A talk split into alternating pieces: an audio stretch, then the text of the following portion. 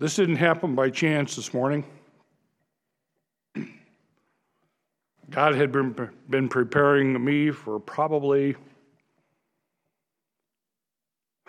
a month and a half, maybe two months.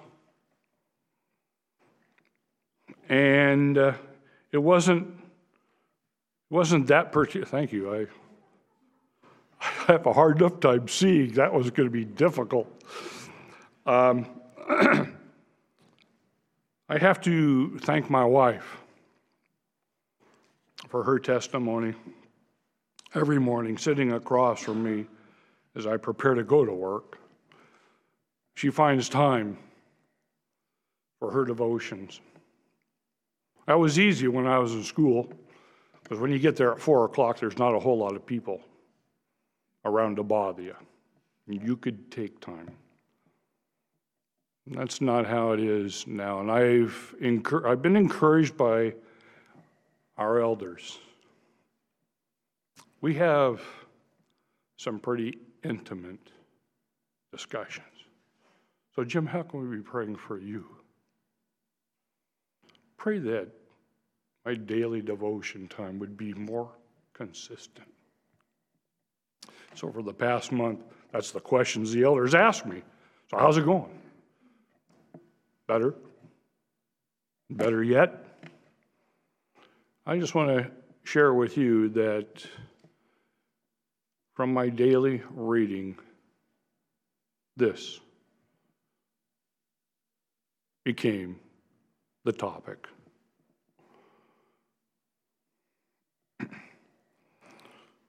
And it's encouraging because uh, my daily devotion covers about four days. It's a morning, it's a morning read and a evening read.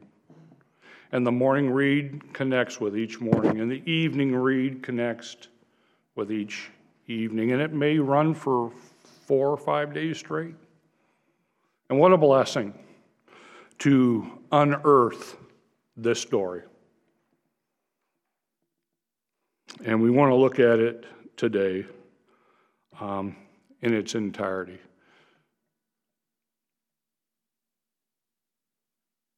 I shared with the men, I said, I really want to talk about the words consider. Consider, consider what? That's exactly what the word means. Here's something that could be important. So, as a listener, consider what is going to be shared today. Jesus used it almost along the same lines. He who has ears, let him hear. Hey, there's something important here that you have to invest.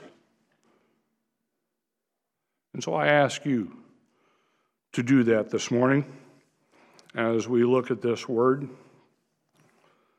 And because Jesus uses this parable, this narrative of the Good Samaritan, a number of my Bible classes that I used to share with a junior high, and sometimes right in the middle of my science classes, we stopped. And I shared truth.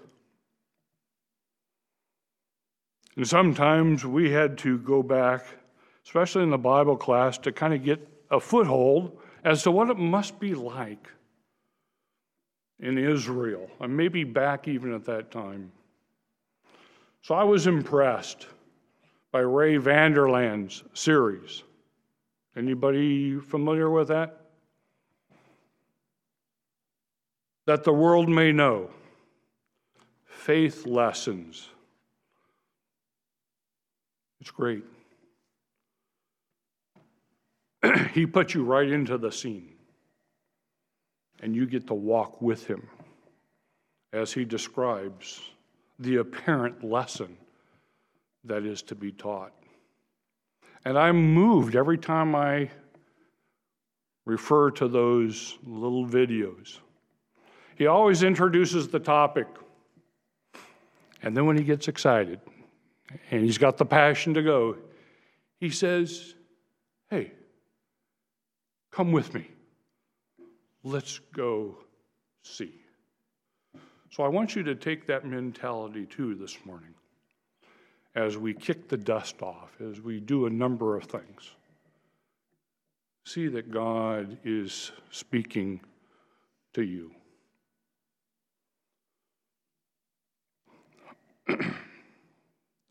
the gist of my presentation is the question that everyone ought to ask, should ask, because it's the question that is closest to finality, the end. And we see that question presented by the lawyer, the scribe, in verse 25. But I want to go back. I want to go back to verse 21. At that very time, he, meaning Christ, rejoiced greatly in the Holy Spirit and said this I praise you, O Father of heaven and earth, that you have hidden these things from the wise and intelligent and have revealed them to the infants. Yes, Father, for this is well pleasing in your sight. What's he making reference to? Go back up just a little higher.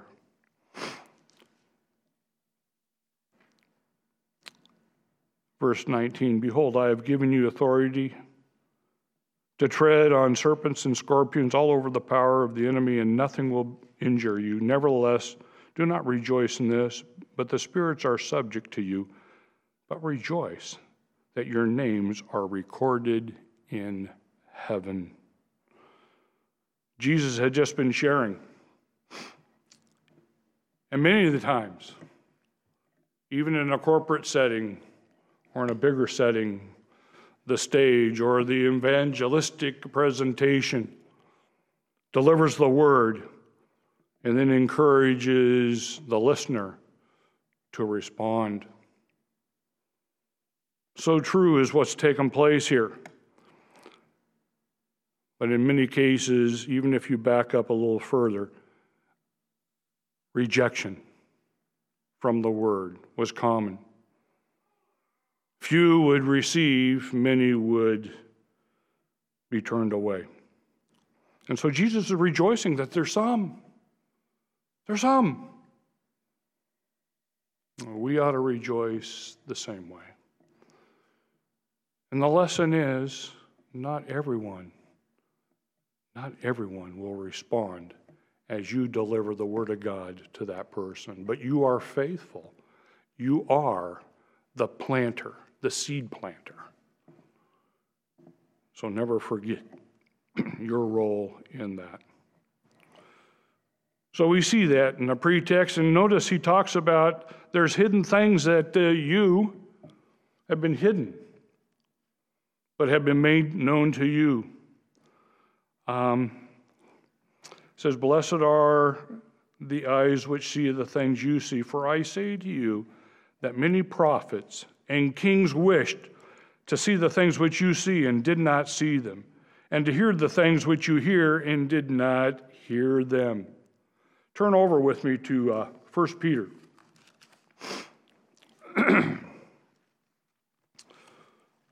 First Peter.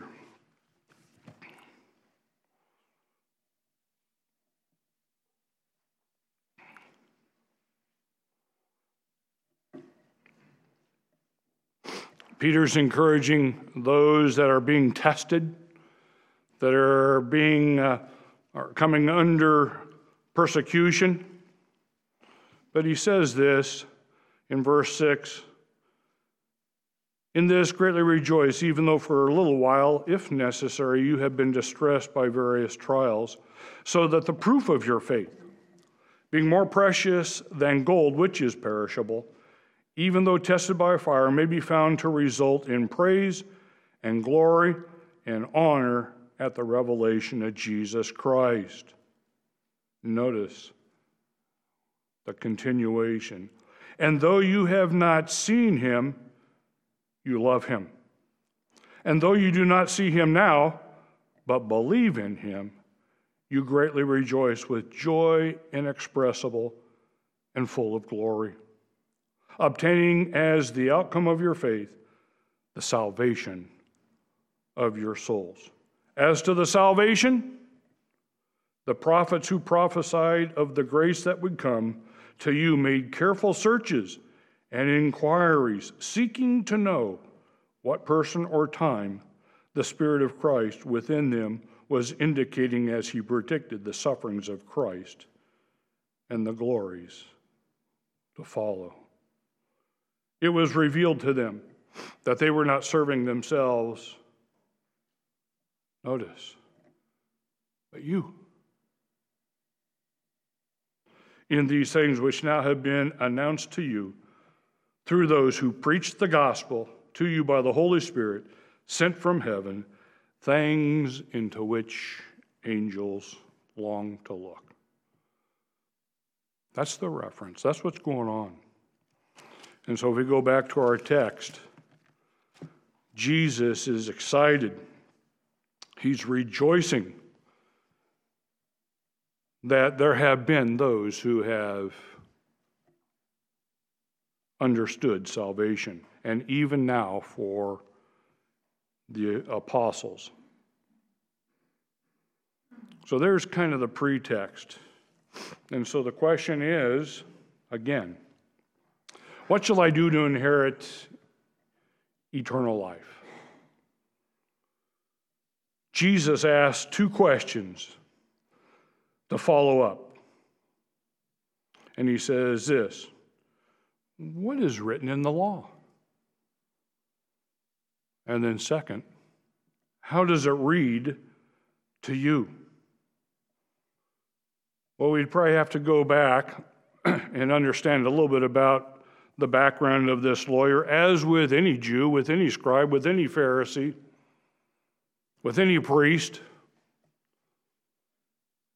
If you go back to Deuteronomy 6, we see the very same thing that the lawyer, the scribe, repeats in verse 27.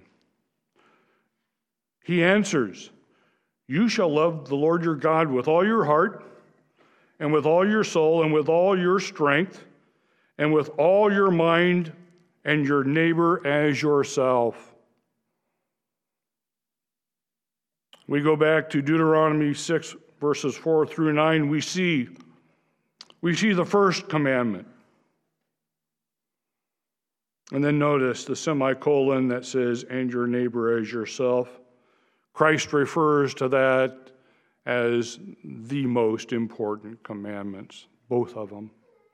And we see that get connected in Leviticus 18, verses 17 and 18, for your reference if you want to go there. But that's what he answered. The practice the practice of the Jews. This is the Shema. It was repeated twice a day. It would be like you and I going back to school. I remember first day going into, I don't remember kindergarten because we had nap time. a lot of things went by the wayside.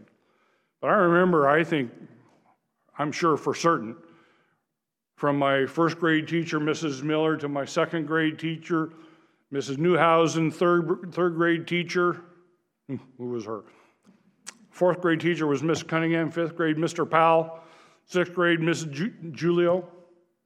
First thing we did. What was the first thing you guys did when you went to school? I pledge allegiance. That's what these people did twice a day. That very verse. It wasn't hard, probably, for the lawyer, the scribe, or anyone from a Jewish background to be able to quote that, recite it. That's what it means. How does it read to you? It's more like a recitation.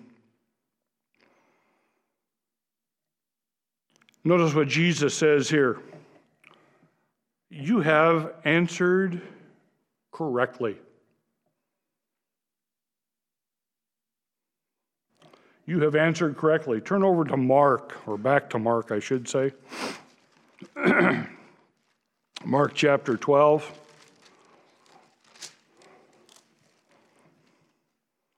Verses 28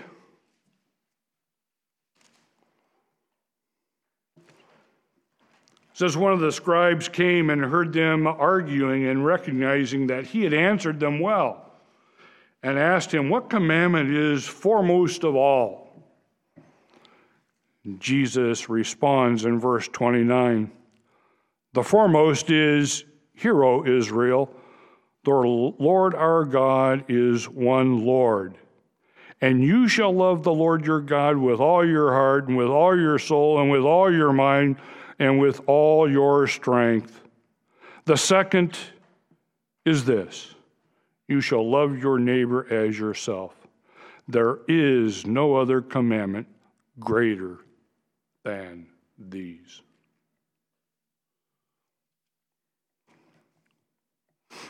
Some have argued that when the lawyer stood up and put him to the test, you might be looking at two different uh, directions. But because the pretext before talks about salvation and the excitement of seeing one come to Christ, I don't think it's by habit the way in which the Pharisees and the scribes wanted to entangle Christ. I would take a second approach. I would listen to that lawyer as he contemplates eternity. Now, their belief, remember, they've been given all the promise God was going to make them a kingdom, and yet the question is so what happens after death? Even for those Jewish saints and whatnot. God's going to restore the kingdom. But what does that look like? I think the question is the same question any of you and I would be asked.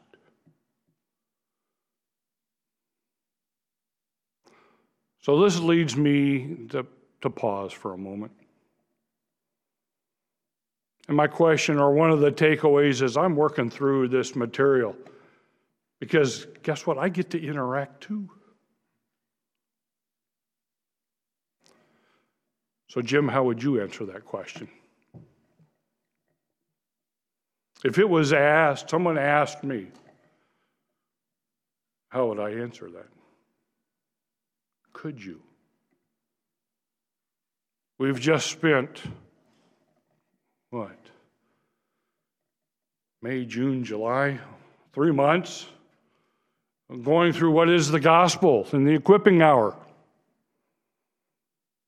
and all the aspects that are tied with the gospel. It is the good news. What is the good of the good news? There's plenty of it. But the question is, how would you answer that question? As Jesus was asked of that question.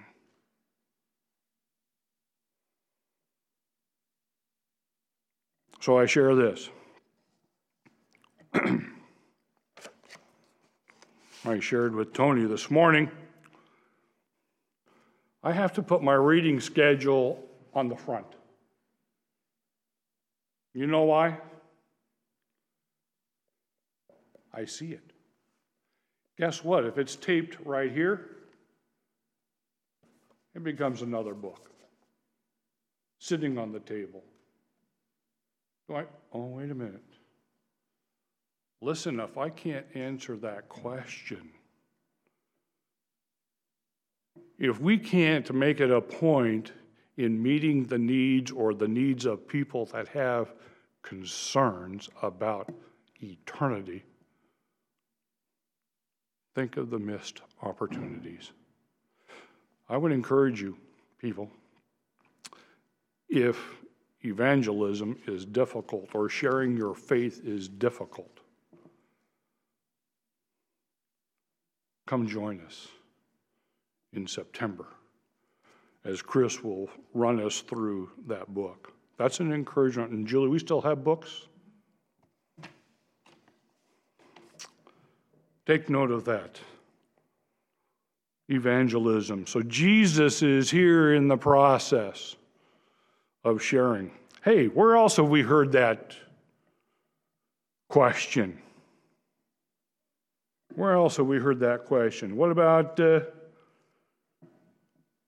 the rich young ruler? He asked the same question.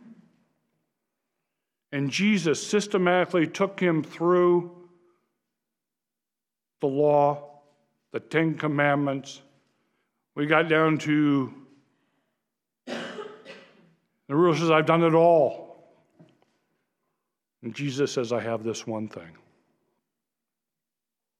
Need to sell all you have and follow me.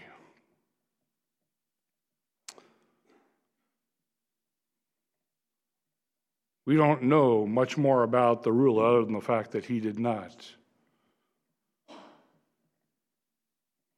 He did not relinquish.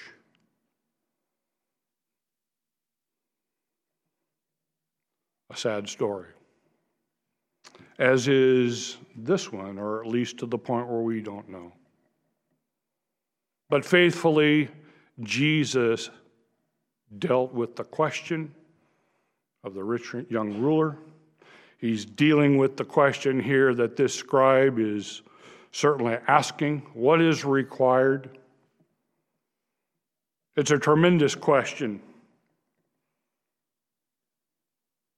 It's an opportunity for you to respond, to be able to give a defense for the hope that is within you and I. People, do you realize that's really our commission? Is to share the Word of God. Antennas up. looking for that opportune time. One of the gals, before I left yesterday, she goes, So, what are you going to do tomorrow? I said, I get to preach tomorrow. Preach? I'm preaching from Luke 10. Oh, I, We don't use Bibles at our church. I mean, I won't identify. That was her comment.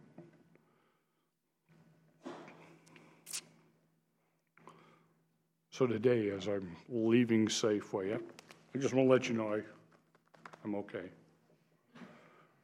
as I'm leaving Safeway and I'm going out the exit and I make my turn as I'm Here's that same gal waving at me, going to work. It's disheartening that uh, we have put substitutes in the place of being in the house of worship. Thank you for not forsaking this morning our assembling together. God will redeem this time. So here we are.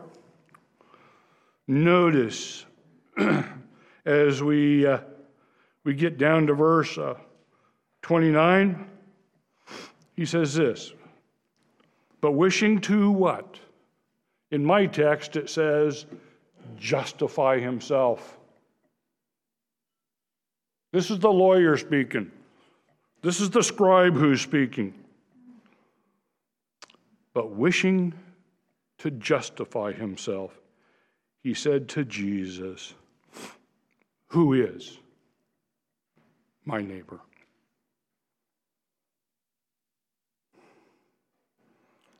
I hope you caught it.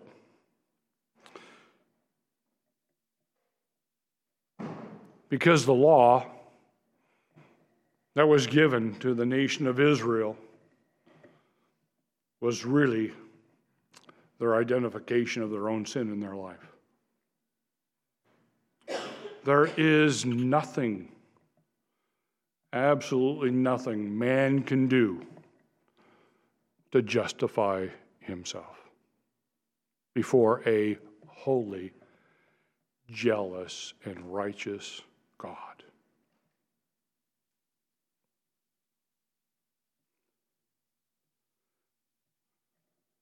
Look at this. And the lawyer stood up and put him to the test. He says, Teacher. He doesn't even know this is the Savior of the world. Teacher. If you go to if you go to uh, John 3, Nicodemus, it's rabbi. They don't know who Jesus is. I find it interesting here that uh, the lawyer asks, listen to this, he asks the right question. Not only that, he asks the right person. And better than that, he's given the right answer. It's Jesus.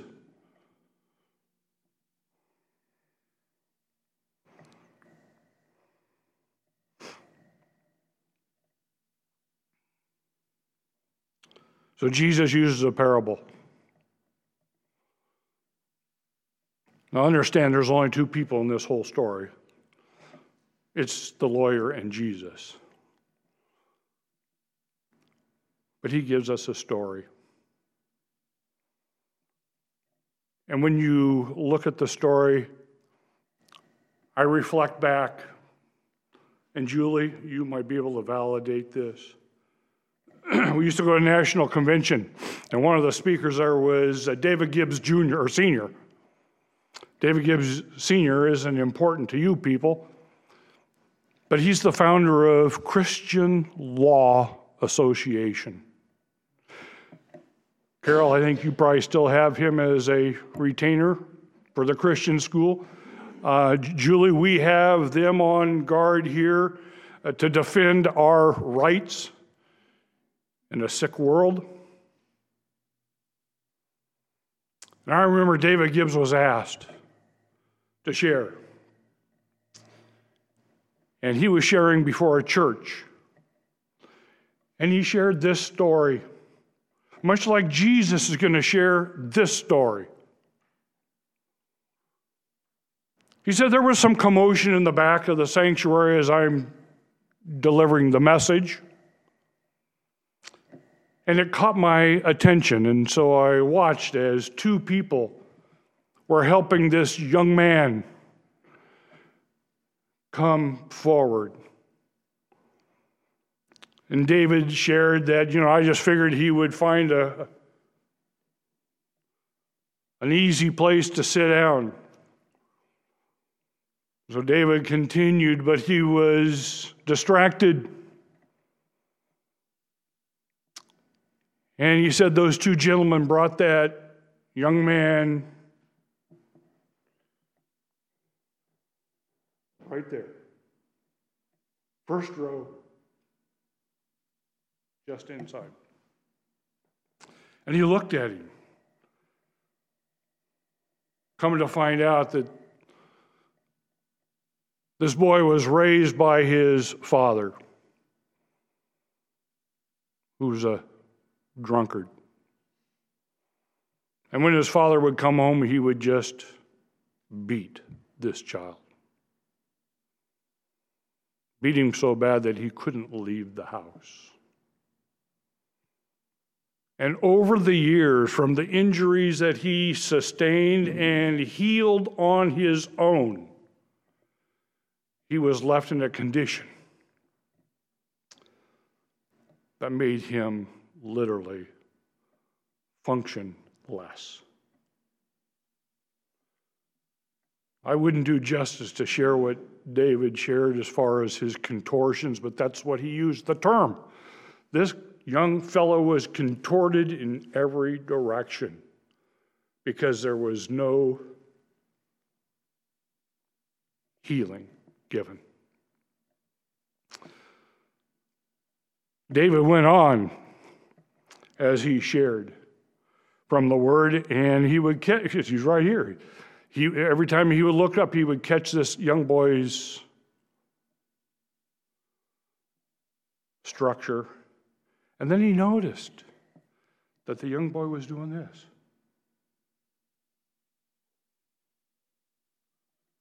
Is he motioning to me? So David, in the, in the midst of his sermon, went down, got as close to the boy as he could possibly get. And the boy uttered some words, and David couldn't hear them, so he got closer. He leaned in.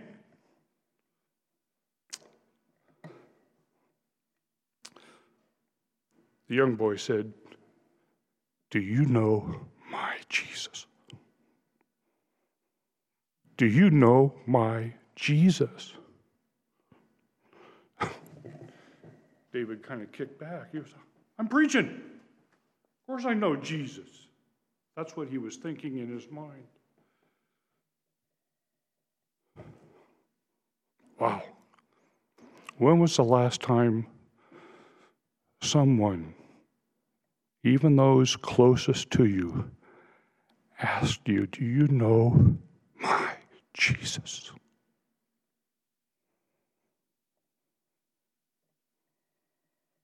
See, without knowing Jesus, notice what he says here. Uh, he, he believes. He believes, but his belief is external. There's nothing that is internal here. This is a recitation. I would caution you as well. It's easy to believe. It's got to go farther than that. Turn with me to Ephesians 2, familiar passage. Ephesians 2.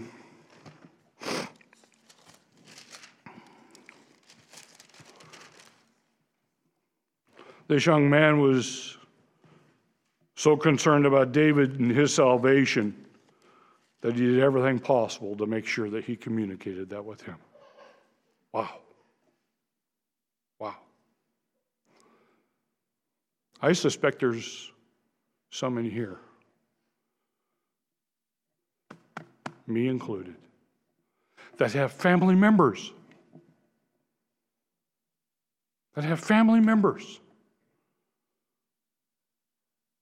that you've never challenged with that question. With that question. If you haven't challenged them with that question, then their question, uh, what should I do to, to inherit eternal life? Listen, people, we have eternal life. Outside the dimension and this dispensation of grace and this time since creation until Christ returns, eternity's past and eternity is future. And we're in this little bubble, but time is still there. The question isn't, how do I get eternal life? Which eternal life do you get? One that has a reserved position for you in heaven with Jesus?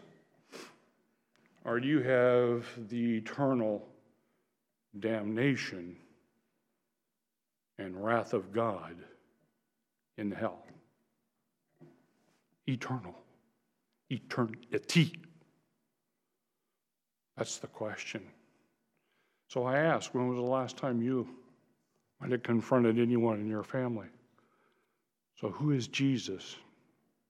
Do you know Jesus? If you know Jesus, how is the Holy Spirit that was given to us working in your life? See, all of a sudden now the question comes back, and we get to play with the question. Well, let's go on. Let's go on. It says here in the parable, says this a man was going down from Jerusalem to Jericho. It's about 15 miles. And the direction in which he's going, going downhill. It's about a 3,500 foot drop in elevation to make that trek. So imagine yourself as Ray Vander Laan would take us on this journey to be walking down this road going down. I'll tell you, at my age right now, I'd be rolling down.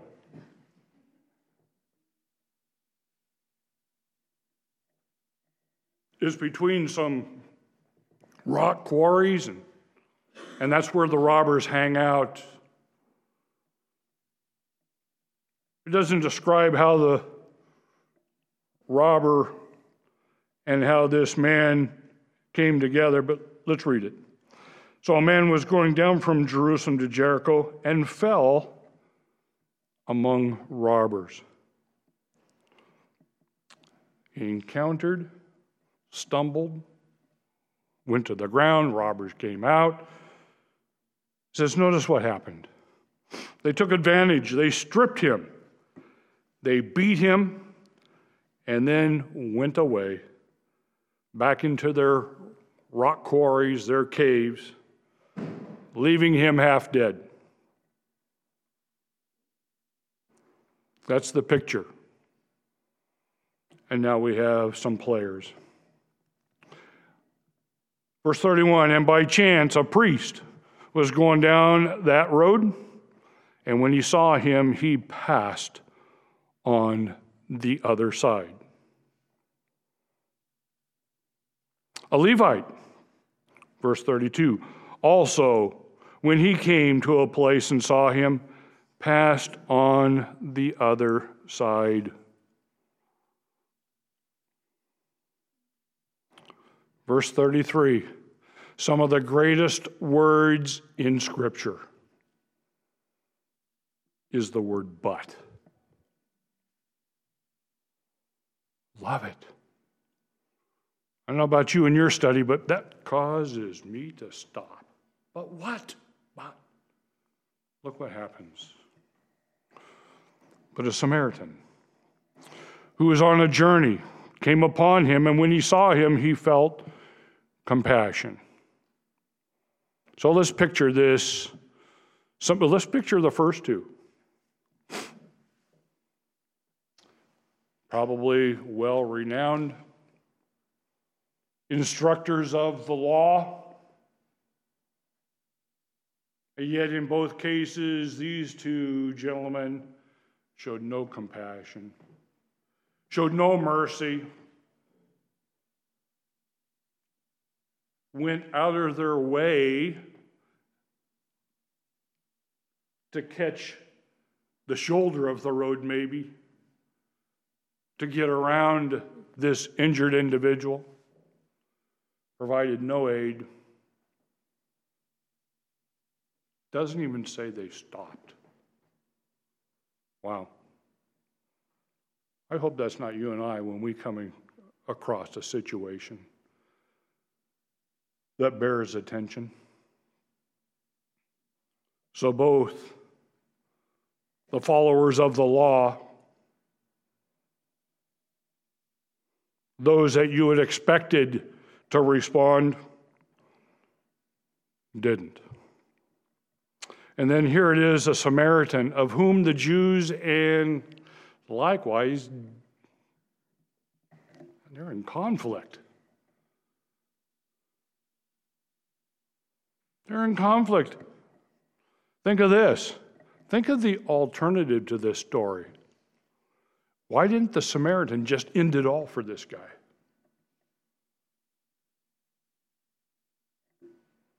Could have. hated each other. But no. He was on a journey. As we find out, he has a beast. He has something either he's riding on or the beast is loaded with his belongings as he's making this trip. That's the picture. And when he saw him, he felt compassion. And he came to him and bandaged up his wounds. I don't know about you, but I don't, I don't travel with a first aid kit. And I suppose the Samaritan didn't either. Remember, this is a parable. But I do know for a fact if he's on a journey, he probably has more than one piece of clothing. He's on a journey. And as we find out, his journey doesn't end with the innkeeper. He has business to take care of. But he stops. And he bandages this victim. Presupposing he's using his own clothing for wraps and ties and probably not real easy to get into.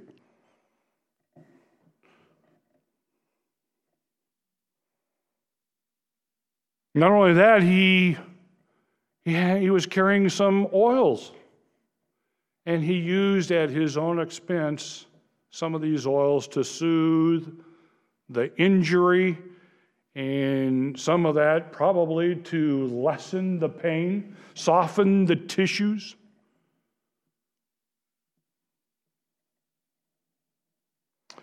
He says, pouring oil and wine on them. And then he put him on his own beast and brought him to an inn and took care of him. I've seen enough westerns to know what it looks like to throw someone on a beast of burden to get him from one place to the next and they just lay him across. And I suspect that's exactly the picture. Still had his equipment that he's on his journey with, but can you picture that?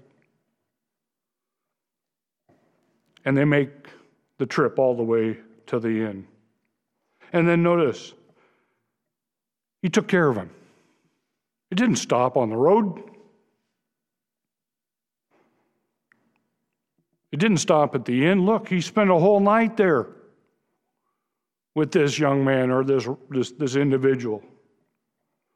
And on top of that, notice verse 35 on the next day, he took out two denarii. That's significant. Two denarii would have taken care of this guy probably from three weeks to two months. Wow up and beyond. And not only that, look what else. On the next day, he took out two denarii and gave them to the innkeeper and said, Hey, take care of him. And whatever more you spend when I return, I will repay. I don't know anything about the innkeeper. Doesn't really say that he might have taken advantage, but that I just know how depraved man is. It's like giving him a blank check to take care of this, this, this, this guy. And on top of that, when I come back, I, whatever else you need, as you took care of him, I will repay. Wow. Wow. So Jesus sums it up. Which of these three do you think proved to be a neighbor to the man who fell into the robber's hands? And the lawyer says, the one who showed mercy to him. Then Jesus said to him, Go and do the same. We haven't gotten too far away from Chris's preaching schedule in Matthew. So let's go back to Matthew 5 for just one moment, and then we'll wrap this up.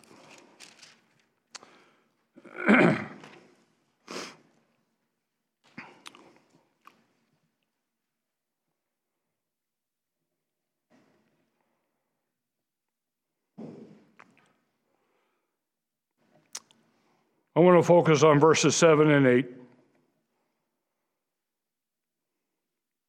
As Jesus is sharing this, verse 7 Blessed are the merciful, for they shall receive mercy. Blessed are the pure in heart, for they shall see God.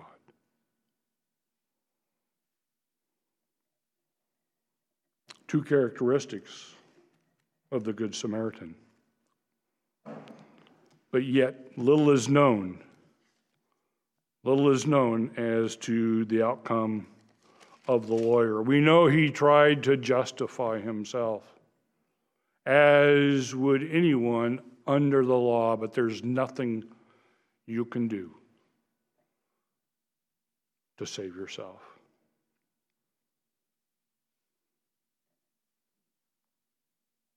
Know me. And as you know me, love one another. Who are my others, my one another's? Who's your neighbor? Ooh. Powerful. Powerful. I have much more, but I want to conclude here. Again, like I said, he who has ears, let him hear. Consider this. Consider what we've looked at. Here's some takeaways, things to consider. One, Scripture provides all we need to know for salvation. How are we using this bountiful provision. It's not just salvation, but then the sanctifying work that follows. We know in James' account, faith without works is dead. Ephesians 2 8 9, matter of fact, if you go down to verse 10, we are created in his workmanship unto good works. Doesn't stop with just belief. Fruit, as we have come across those that bear good fruit and those that are not. Number two, clear knowledge in the head, I believe, when accompanied by determined impenitence of an impenitent's heart is a most dangerous state of the soul. There needs to be a circumcision, a change of the heart. And for all intents and purpose, we don't see that there, and we don't see it in the young ruler that asked the same questions. Our Lord blesses doing not knowing. You can have all the knowledge, you can recite, but if it hasn't changed your life, it hasn't motivated or pricked your heart for a, a passion for the lost, beware. Number three, how equipped are you to answer the question? Number four, Christians are sometimes criticized for being heavenly minded. And in that mind, they are of no earthly benefit. The heavenly mindedness is, however, very much involved in the needs of this world. Two perspectives. We can get caught up and lose focus, or knowing we can focus. How are you doing?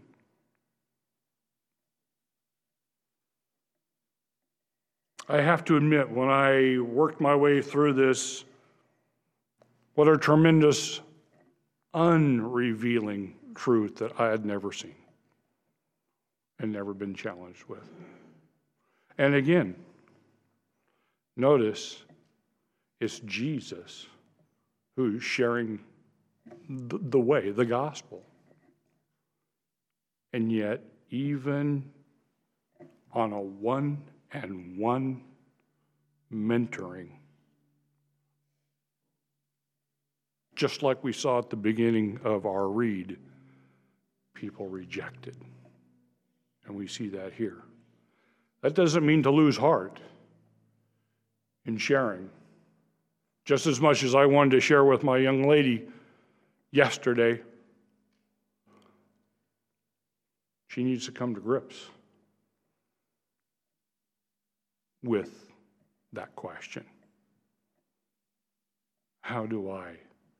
And better yet, the question, and you've heard Bruce use it as, as he was ministered to before he came to know Christ. What would you do if you died today and you were standing before Jesus? Remember, Bruce? Here's my list. doesn't do it. There's a transformation that takes place, a reconciliation that needs to take place, a recognition that you are a sinner and you're bound for hell. But there's hope, and it's in the person of Jesus Christ, the blood. He became our righteousness, and our unrighteousness was imputed on him, and he went to the cross to do that work for you and I. And because of that, he sent the helper, the comforter, the paraclete, so that we'd have the power to overcome the things of this world.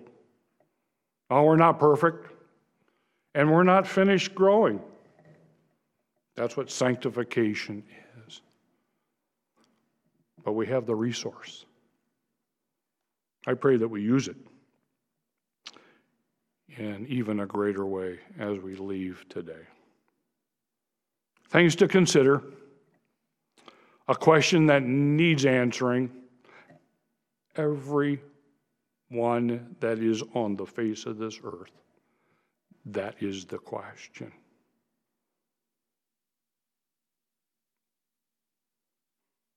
How do I get eternal life if I don't have it? Better yet, where are you going to spend eternity and on what basis?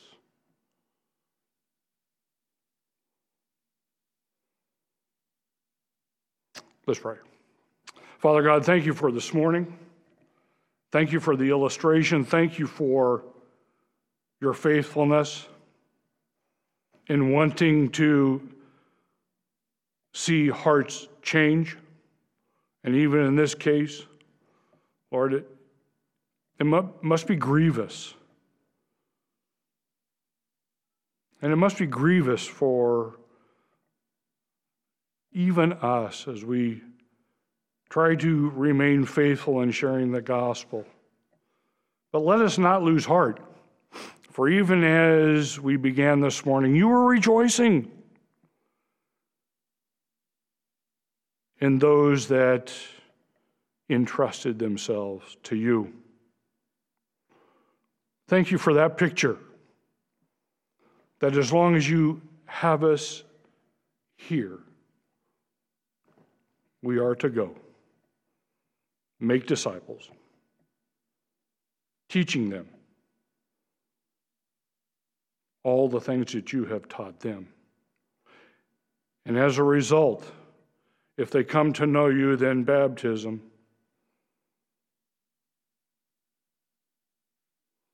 that they might follow and be testimonies to be faithful ambassadors, to be examples of the work that you have done in their life, to bear fruit. Jesus, we pray that as you continue your work here before you return, that we would be faithful, that we would not be like this lawyer, wrapped up in, in himself, trying to justify a way to heaven. May our dependence be on you and not ourselves. So, Holy Spirit, I pray that you would identify where we're weak, make us strong. Where we're short of coming, teach us and move us in a direction that we would be fruitful to those that we come in contact with. We ask this as a blessing to you that uh, you would just continue to complete your work in us. We thank you, Lord Jesus. And in your name we pray these things. Amen.